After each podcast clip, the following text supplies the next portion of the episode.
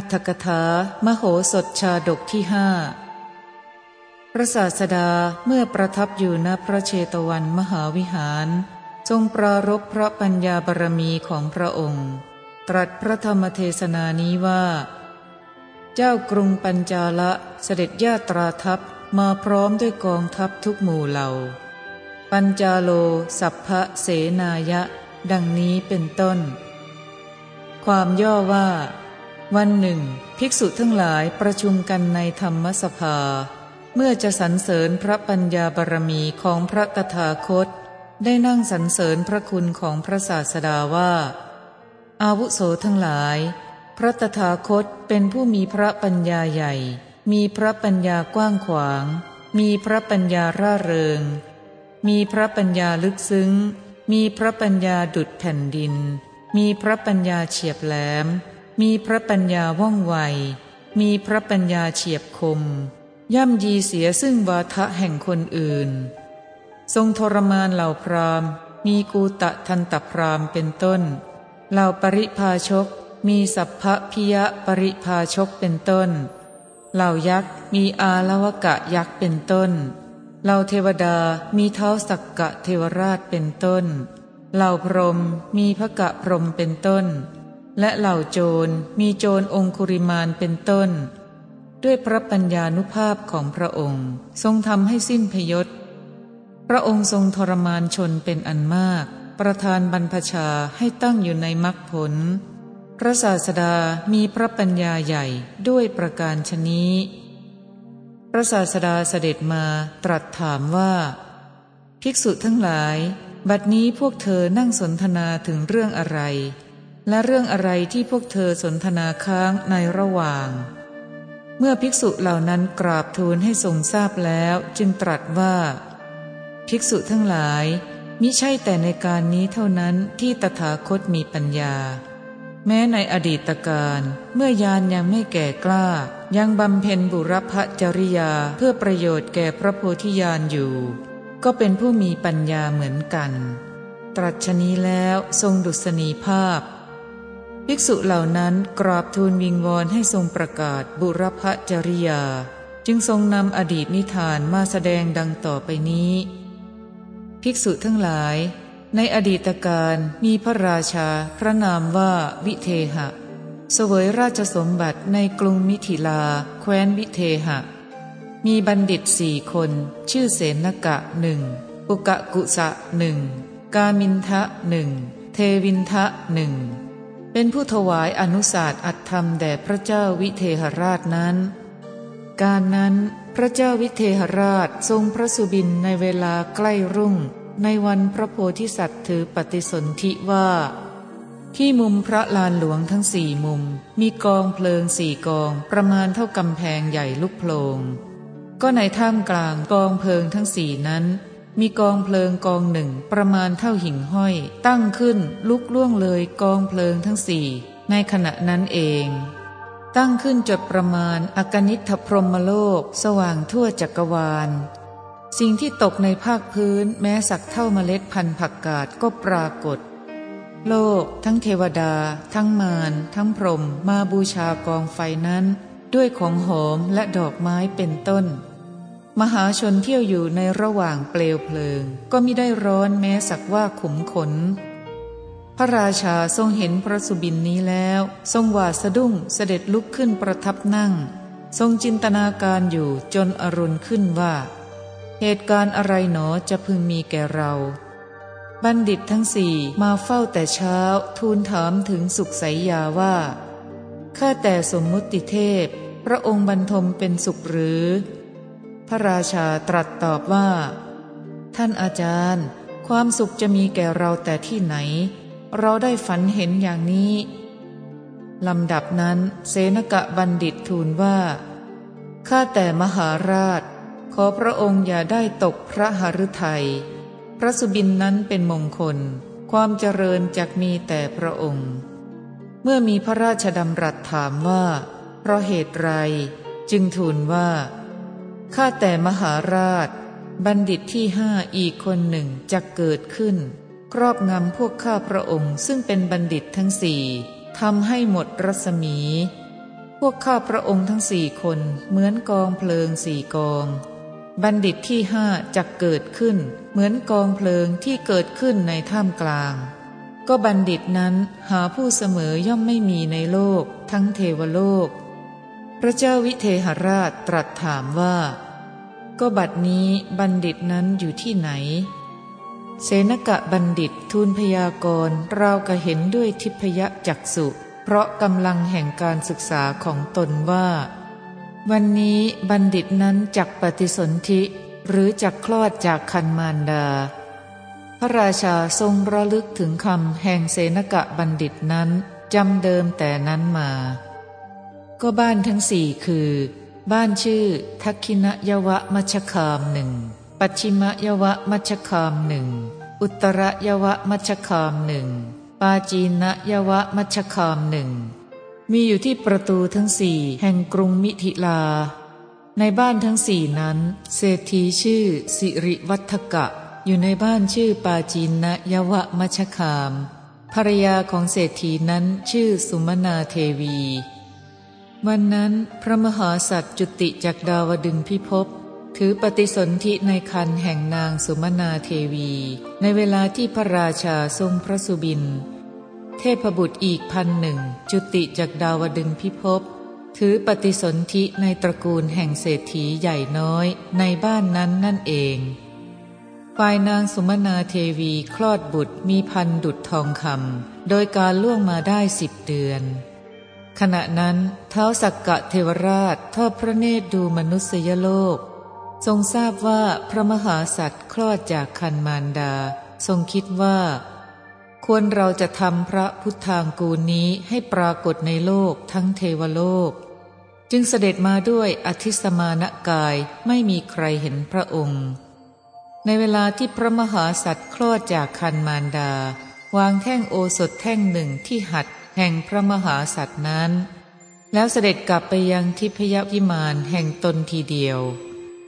พระมหาสัตว์รับแท่งโอสถนั้นกำไว้ ก็เมื่อพระมหาสัตว์คลอดจากคันนั้น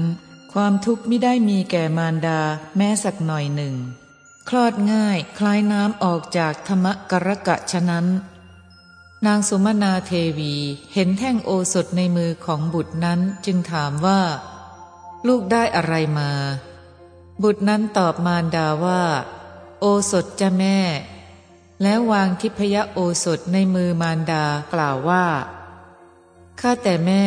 แม่จงให้โอสถนี้แก่เราคนเจ็บป่วย ด้วยความเจ็บป่วยอย่างใดอย่างหนึ่ง นางสมนาเทวีมีความร่าเริงยินดีเป็นอย่างยิ่ง จึงบอกแก่สิริวัฒกะเศรษฐีผู้สามี ก็เศรษฐีนั้นป่วยเป็นโรคปวดศีรษะมาเจ็ดปี มีความยินดีร่าเริงคิดว่า กุมารนี้เมื่อเกิดแต่คันมารดาก็ถือโอสถมา ทั้งพูดกับมารดาได้ในขณะที่เกิดนั่นเอง โอสถที่ผู้มีบุญเห็นปานนี้ให้จักมีอนุภาพมาก คิดชะนี้แล้วจึงถือโอสถนั้นฝนที่หินบดแล้วเอาโอสถหน่อยหนึ่งทาที่หน้าผาก โรคปวดศีรษะที่เป็นมาเจ็ดปีก็หายไป ดุดน้ำหายไปจากใบบัวฉะนั้น ท่านเศรษฐีนั้นมีความดีใจว่า โอสถมีอนุภาพมาก เรื่องพระมหาสัตว์ถือโอสถมาก็ปรากฏไปในที่ทั้งปวง บรรดาผู้เจ็บป่วยทั้งปวงนั้น พากันมาบ้านท่านเศรษฐีขอยา ฝ่ายท่านเศรษฐีก็ถือเอาโอสถหน่อยหนึ่งฝนที่หินบด ละลายน้ำให้แก่คนทั้งปวง เพียงเอาทิพยโอสถทาสรีระเท่านั้น ความเจ็บป่วยทั้งปวงก็สงบ มนุษย์ทั้งหลายได้ความสุขแล้วก็สรรเสริญว่า โอสถในเรือนท่านสิริวัฒกะเศรษฐีมีอนุภาพมากแล้วหลีกไป ในวันตั้งชื่อพระมหาสัตว์ท่านมหาเศรษฐีคิดว่า เราไม่ต้องการชื่อบรรพบุรุษมีปู่เป็นต้นมาเป็นชื่อบุตรของเรา บุตรของเราจงชื่อโอสถ เพราะเมื่อเขาเกิดถือโอสถมาด้วย แต่นั้นมาจึงชื่อพระมหาสัตว์นั้นว่า มโหสถกุมาร เพราะอาศัยคำเกิดขึ้นว่า โอสถนี้มีคุณมาก โอสถนี้มีคุณมาก ด้วยประการชนี้ลำดับนั้นท่านเศรษฐีได้มีความคิดว่า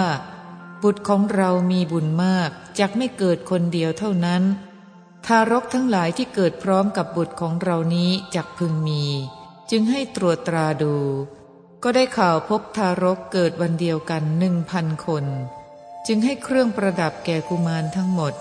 และให้นางนมหนึ่งพันคน ให้ทำมงคลแก่ทารกเหล่านั้น พร้อมกับพระโพธิสัตว์ทีเดียว ด้วยคิดว่า ทารกเหล่านี้จะเป็นผู้ปฏิบัติบำรุงบุตรของเรา นางนมทั้งหลายตกแต่งทารกแล้วนำมาบำเรอพระมหาสัตว์ พระโพธิสัตว์เล่นอยู่ด้วยทารกเหล่านั้นเจริญวัย เมื่อมีอายุได้เจ็ดขวบ มีรูปงามราวกับรูปเปรียบทองคำเมื่อพระโพธิสัตว์เล่นอยู่กับทารกเหล่านั้นในท่ามกลางบ้าน เมื่อช้างเป็นต้นมา สนามที่เล่นก็เสียหาย ทารกทั้งหลายย่อมลำบากในเวลาเมื่อถูกลมและแดด วันหนึ่งเมื่อเขาเหล่านั้นกำลังเล่นกันอยู่ มหาเมฆตั้งขึ้น พระมหาสัตว์ผู้มีกำลังดุดช้างสาร เห็นเมฆตั้งขึ้นก็วิ่งเข้าสู่ศาลาหลังหนึ่ง พวกทารกนอกนี้วิ่งตามไปทีหลังพระมหาสัตว์ เหยียบเท้าของกันและกันพลาดล้มถึงเข่าแตกเป็นต้น พระโพธิสัตว์จึงคิดว่า ควรทำศาลาเป็นที่เล่นในสถานที่นี้ เราทั้งหลายจักไม่ลำบากอย่างนี้ จึงแจ้งแก่ทารกเหล่านั้นว่า พวกเราจักลำบากด้วยลม ฝนและแดด พวกเราจักสร้างศาลาหลังหนึ่งในที่นี้ ให้พอเป็นที่ยืน นั่งและนอนได้ เธอทั้งหลายจงนำกหาปณะมาคนละหนึ่งกหาปณะทารกเหล่านั้นก็กระทำตามนั้น พระมหาสัตว์ให้เรียกนายช่างใหญ่มากล่าวว่า ข้าแต่พ่อท่านจงสร้างศาลาในที่นี้ แล้วได้ให้กหาปณะหนึ่งพันแก่เขา นายช่างใหญ่รับคำรับกหาปณะหนึ่งพันแล้ว ปราบพื้นที่ให้เสมอ ขุดหลักต่อออกแล้วคึงเชือกกะที่ พระมหาสัตว์เห็นวิธีขึงเชือกของนายช่าง เมื่อจะบอกจึงกล่าวว่า ท่านผู้เจริญ ท่านอยากขึงเชือกอย่างนี้ จงขึงให้ดี นายช่างกล่าวว่า นาย ข้าพเจ้าขึงตามเหมาะสมแก่ศิลปะของตน อย่างอื่นนอกจากนี้ข้าพเจ้าไม่รู้ พระมหาสัตว์กล่าวว่า แม้เพียงเท่านี้ก็ไม่รู้ ท่านจักรับทรัพย์ของพวกเราทำศาลาได้อย่างไร จงนำเชือกมาเราจะขึงให้ท่าน ให้นำเชือกมาแล้วก็ขึงเอง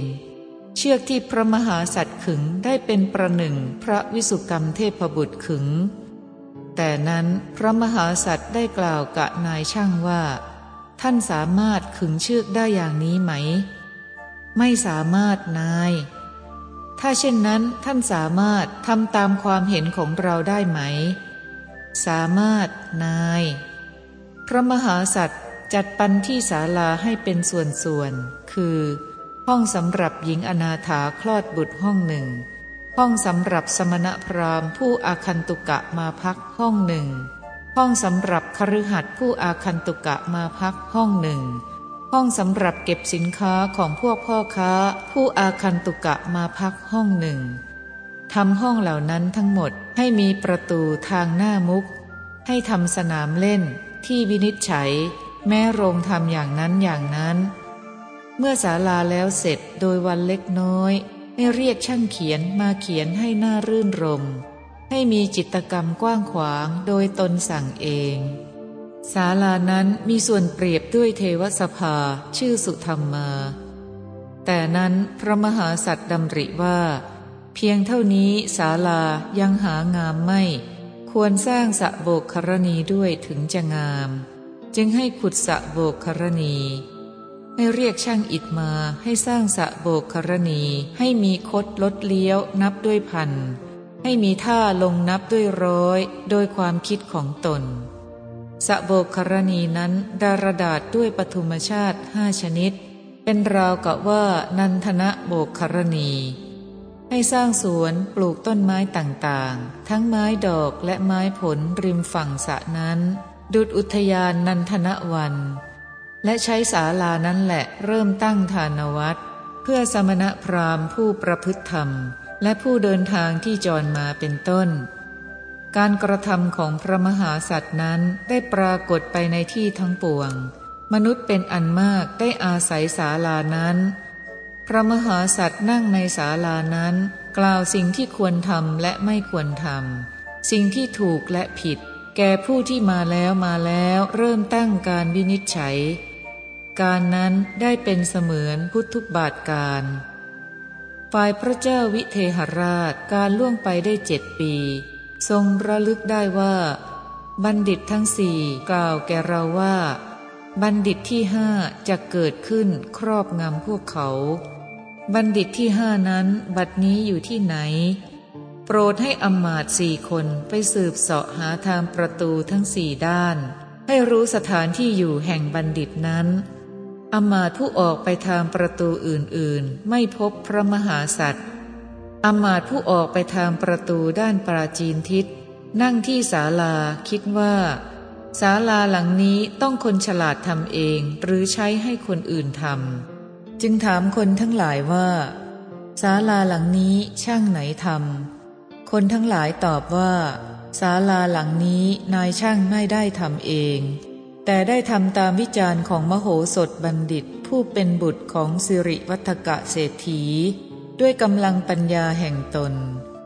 อมาตถามว่า ก็บัณฑิตอายุเท่าไร คนทั้งหลายตอบว่าเจ็ดปีบริบูรณ์อมาตนับปีตั้งแต่วันที่พระราชาทรงเห็นพระสุบินก็ทราบว่า บัณฑิตนั้นคือผู้นี้เอง สมกับพระราชาทรงเห็นพระสุบิน จึงส่งทูตไปทูลพระราชาว่า ขอเดชะ บุตรของสิริวัฒกะเศรษฐี ในบ้านปาจีนนยวะมัชคาม ชื่อมโหสถบัณฑิต อายุได้เจ็ดปี ให้สร้างศาลา สะโบกครณีและอุทยานอย่างนี้อย่างนี้ ข้าพระบาทจะพาบัณฑิตนี้มาเฝ้าหรือยัง พระราชาทรงสดับประพฤติเหตุนั้น มีพระหฤทัยยินดี รับสั่งให้หาเสนกะบัณฑิตมาตรัสเล่าเนื้อความนั้น แล้วดำรัสถามว่า เป็นอย่างไรท่านอาจารย์เสนกะ เราจะนำบัณฑิตนั้นมาหรือยัง เสนกะบัณฑิตนั้นเป็นคนตรณีจึงทูลว่า ข้าแต่มหาราชเจ้า บุคคลไม่ชื่อว่าเป็นบัณฑิต ด้วยเหตุเพียงให้สร้างศาลาเป็นต้น ใครๆก็สร้างได้ ข้อนั้นยังเป็นการเล็กน้อย พระราชาทรงสดับคำของเสนกะบัณฑิตทรงดำริว่า เหตุการณ์ในข้อนี้จะพึงมีทรงนิ่งอยู่ ทรงส่งทูตของอมมาตกลับไปด้วยพระดำรัสว่าอมมาตจงอยู่ในที่นั้น พิจารณาดูบัณฑิตไปก่อน อมาตได้ฟังพระราชดำรัสนั้นก็ยับยั้งอยู่ที่นั้น พิจารณาดูบัณฑิตต่อไป รวมหัวข้อพิจารณาในเรื่องนั้น ดังนี้ ชิ้นเนื้อ โค เครื่องประดับทำเป็นปล้องปล้องกลุ่มได้ บุตร คนเตี้ยชื่อโคละกาละ รถ ท่อนไม้ ศีรษะงู ไก่ แก้วมณี ให้โคตัวผู้ตกลูก ข้าว ชิงช้าห้อยด้วยเชือกสายสระน้ำอุทยาน ลา แก้วมณีบนรังกา รวม 19 ข้อ